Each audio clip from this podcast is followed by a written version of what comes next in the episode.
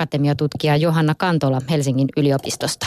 Arvioitte juuri ilmestyneessä artikkelissanne Jemima Revon kanssa näitä sukupuolen vaikutuksia. Tot, toteatte tuossa tekstissä, että miehet ovat poliitikkoja, naiset ovat naispoliitikkoja ja maahanmuuttajat ovat maahanmuuttajapoliitikkoja. Toisin sanoen valkoiset miehet muodostavat yhä poliitikon normin. Mitkä tekijät pääsääntöisesti selittää sitä, että tällainen normi meillä edelleen politiikassa on? No tutkijana tietysti mä lähtisin tarkastelemaan tätä rakenteiden tasolla. Ja se on se kaikista hankalin taso meille jotenkin ymmärtää ja nähdä. Ja tässä tuli hirveän hienosti tässä Anneli Jäätteenmäen ja Mia-Petra Kumpulanatrin haastattelussa. Edellä tuli esille näitä tavallaan syviä rakenteita ja politiikan sukupuolittuneita normeja. Eli jos otetaan ihan tällaisena yleisenä esimerkkinä vaikka ää, suku, politiikan sukupuolittunut työnjako. Ää, eli aina voidaan kysyä, että mistä meillä on naisia ja mistä meillä ei ole naisia edelleen tämän päivän politiikassa, vaikka Suomessa tai sitten Euroopan unionissa, kuten tässä edellä. Ja sitten me tavallaan päästään siihen, että miten naiset on tullut mukaan politiikkaan alun perin ja miten se edelleen vaikuttaa siihen heidän politiikassa toimimiseen. Eli naisethan tuli politiikkaan tällaisina niin kuin naiskansalaisina, hoivaajina ja äiteinä ja siitä tavallaan rakentui se heidän tonttinsa ja asiantuntemuksensa.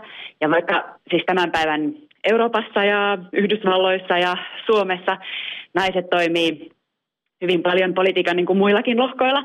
Ää, ulkopolitiikassa tuossa mainittiin ää, Mogherini, ää, niin meillä edelleen, jos me aletaan sitten tavallaan rapsuttaa sitä pintaa ja me aletaan katsoa, niin kuin, että missä valiokunnissa on vaikka naisia, minä ministereinä, niin tämä jako on siellä edelleen niin kuin hyvin voimakkaana. Eli naisia on vaikka Suomessa enemmistö siellä ää, sosiaali- ja terveysvaliokunnassa. Ja sitten heitä on huomattavasti vähemmän vaikka talousvaliokunnassa. Ja jonkun verran vähemmän sitten niin kuin puolustus- tai ulkoasiainvaliokunnassa. Eli tässä on niin kuin yksi esimerkki yhdestä normista, tällainen sukupuolittunut työnjako, ää, joka toimii siellä. Ja sitten kun me kaikki toimitaan tässä sukupuolittuneessa yhteiskunnassa, me ollaan tietysti sisäistetty näitä normeja meidän työelämässä ja meidän politiikassa ja mediassa. Eli tässä oli tämä kysymys mediasta. Me hirveän helposti niin kuin toistetaan niitä ja asetetaan naispolitiikkoja ja miespolitiikkoja ja Jemi Marevon kanssa mainittiin tietysti myös maahanmuuttajapolitiikot, niin me asetetaan sitten ää, ihmisiä näihin rooleihin ja samalla sitten niin kuin uusinnetaan mm, tätä Vahvistetaan vanhoja, vanhoja malleja tai näitä valtakuvioitakin. Joo, kyllä. Ja tämä näkyy tietysti, ähm, tota, tässä on nyt ollut esillä siis media, tämä näkyy eduskunnassa, sitten tämä näkyy puolueissa. Tässä oli hirveän hyviä kysymyksiä siitä, että miten me voitaisiin niinku purkaa niitä. Ja nostettiin esille tätä niin kuin naisten välistä yhteistyötä. Niin. Ja täysin olennaista jotenkin tälle järjestelmälle on tietysti se, että meidän on hirveän paljon helpompi nähdä niitä ongelmia muualla ja muiden toiminnassa kuin omassa toiminnassa. Eli esimerkiksi itse tutkin poliittisia puolueita ja tein paljon tässä mun akatemiatutkijan hankkeessa haastatteluja puoluetyöntekijöiden ja ää, europarlamentaarikkojen ja ää, kansanedustajien kanssa. Ja huomasin, että on hirveän vaikea saada poliitikkoja puhumaan puolueista, poliittisista puolueista, ja mitä poliittiset puolueet voisivat tehdä vaikka näiden normien purkamisen osalta. On paljon helpompi sitten puhua mediasta tai ehkä muissa puolueista tai vaikkapa eduskunnasta, kuin sitten jotenkin siitä niin kuin omasta vastuusta, miten me voitaisiin toimia itse. Ää, mä voin itse miettiä, että miten mä voin toimia tutkijana, ja sitten poliittisissa puolueissa voidaan miettiä, että miten voidaan toimia puolueena näiden mm. rakenteiden purkamiseksi. Eli ihan käytännön tasolla. Sano vielä Johanna Kantola, jos sitten näitä normeja tarkastellaan ja mietitään sitä, että minkälaisia mm, ro- rooleja me rakennetaan esimerkiksi mediassa erilaisten representaatioiden kautta, niin miten nämä, tämä politiikan sukupuolittuneisuus ja nämä normit sitten haittaa demokratian toteutumista ihan meidän kaikkien kannalta? Joo, kyllähän niillä on siis erittäin iso merkitys. Eli tavallaan me voitaisiin tarkastella sitä kysymystä niin kuin tällaisella ehkä yleisellä tai periaatteellisella tasolla aluksi. Eli ää, oikeudenmukaisuus ja tasa-arvo on tietysti hyvin tärkeitä arvoja sinänsä. Ja tota, ainakin musta itsestä tasa-arvotutkijana tuntuu, että ne on ollut jossain määrin uhattuna viime aikoina. Eli nyt on tietysti ollut tapetilla Yhdysvaltojen vaalit ää, ja Donald Trump. Ja jotenkin hänen niin kuin, halveksunta naisia ja rodullistettuja vähemmistöjä kohtaan Yhdysvalloissa. Ihan tällainen niin kuin ihmisoikeusnormin kyseenalaistaminen. Niin erityisesti siinä tilanteessa niin kuin se mun ensimmäinen argumentti on jotenkin tämä niin kuin oikeudenmukaisuus ja tasa-arvo sinänsä. Että ne on niin kuin tosi tärkeitä arvoja ja ne ei ole alisteisia millekään muulle arvolle. Eli se, että meillä pitää jotenkin olla sekä naisia että miehiä, erilaisia vähemmistöjä mukana politiikassa, siinä on kyse tasa-arvosta. Mutta sillä on myös merkitystä, voidaan ottaa tähän rinnalle muita argumentteja, jotka liittyy vaikkapa sitten demokratiaan ja poliittiseen päätöksentekoon, niin tietysti niiden laatu paranee, mitä enemmän meillä on niin kuin, ää, mukana näkökulmia ja tietoa ja erilaisia kokemuksia. Niin kuin se meidän demokratian laatu paranee ja se meidän tehdyn politiikan laatu paranee, kun me tiedetään, että miten tämä politiikka vaikuttaa eri ihmisiin, kun he ovat mukana kertomassa siitä. Mm, edustavuus lisäksi, on paljon parempi.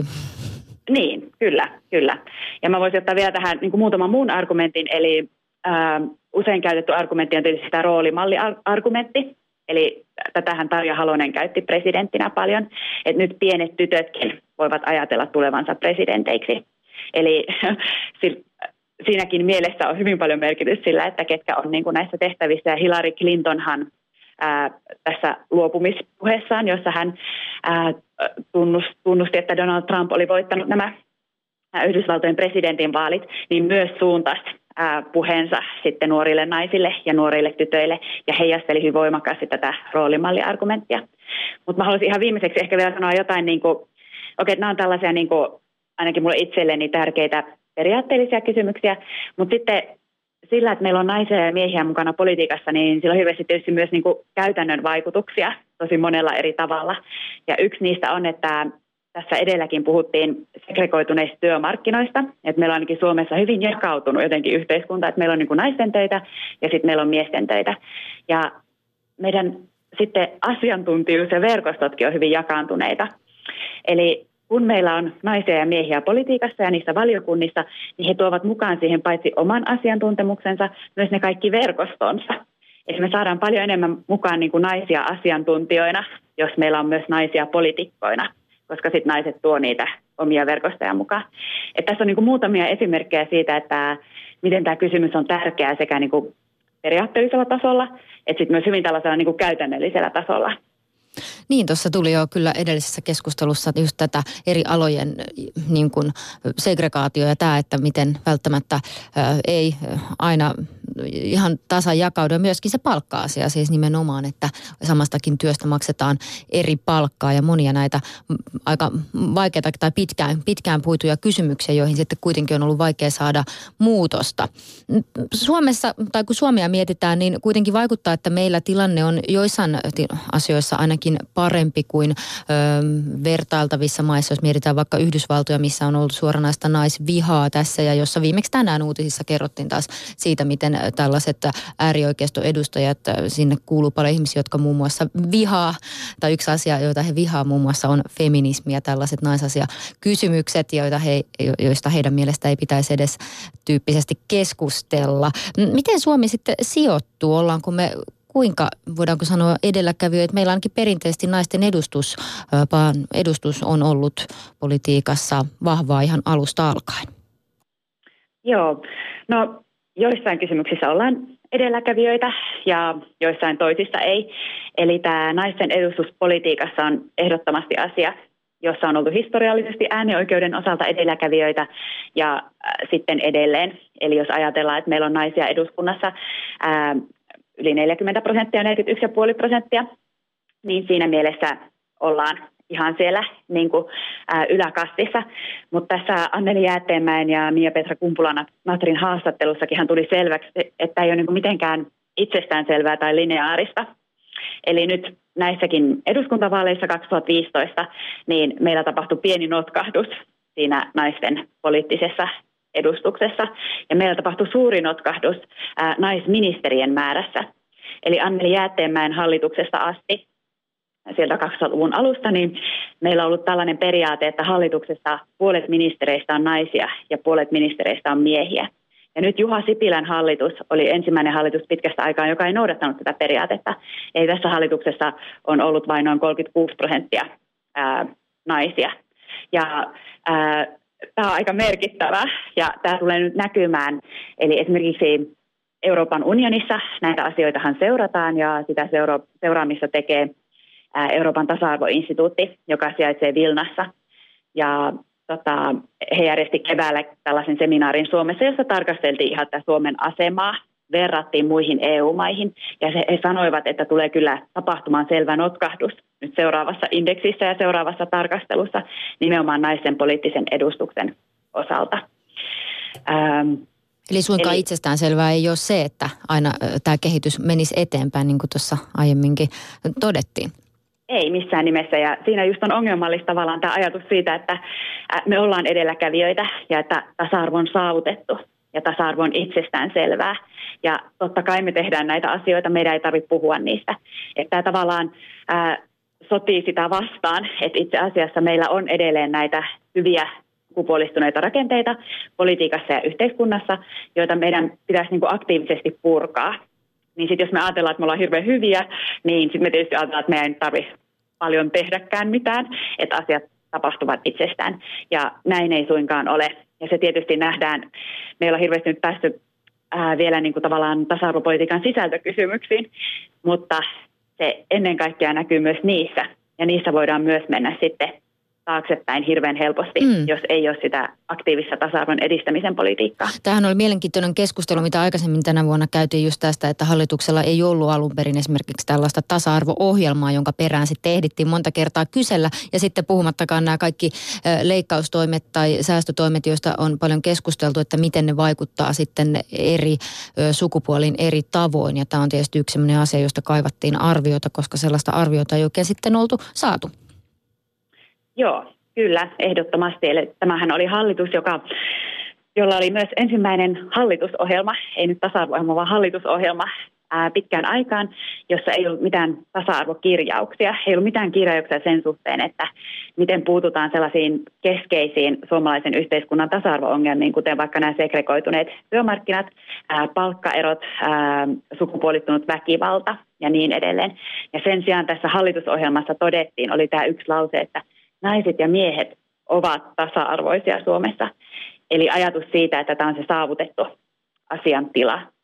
Ja tämän jälkeen sitten tietysti itsekin oli mukana. Meillä on tämmöinen Konensäätiön rahoittama tasa-arvovajehanke, joka tavallaan seurasi siitä kamppailusta, jota me tehtiin sen eteen, että pyrittiin niin kuin, saamaan hallitusta arvioimaan tämän hallitusohjelmansa sukupuolivaikutukset ja tämän talouspolitiikan ja talouskuripolitiikan sukupuolivaikutukset, joka erityisesti kohdistuu pienituloisiin naisiin monella tavalla. Ja tämä hallituksen politiikka on monella muullakin tavalla sukupuolittunutta.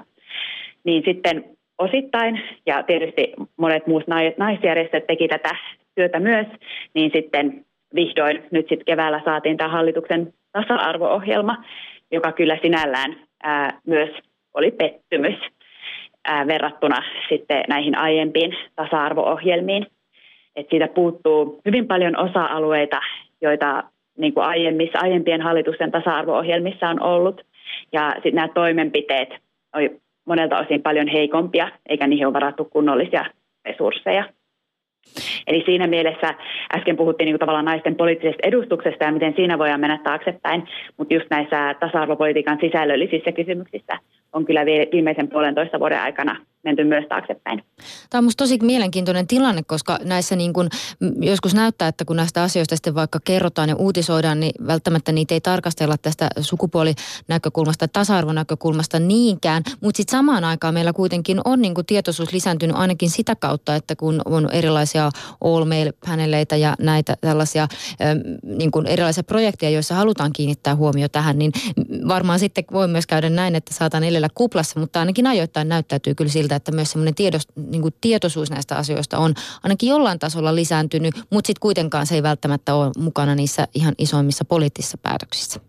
Joo, kyllä, just näin, että tavallaan se hyvä puoli siinä on, kun tapahtuu jotain tällaista aika hätkähdyttävää, nyt vaikka niin kuin tämä Suomen tämänhetkinen hallitus tai sitten Trumpin valinta ää, Yhdysvaltojen presidentiksi, ää, joka, jotain, mikä saa ihmiset jotenkin hätkähtämään siihen, että mihin me nyt ollaan menossa ihmisoikeuksien tai tasa-arvon suhteen, niin sehän myös tuottaa sitten vastarintaa ja ehkä myös sellaista yhteistyötä, mitä tässä edellisessäkin osuudessa puhuttiin ja siinä mainittiin, mainitsit tämän feministipuolueen. Sitten meillä on tosiaan ollut näitä all male panels, siis tällaista sosiaalisessa mediassa ää, tapahtuvaa aktiivisuutta.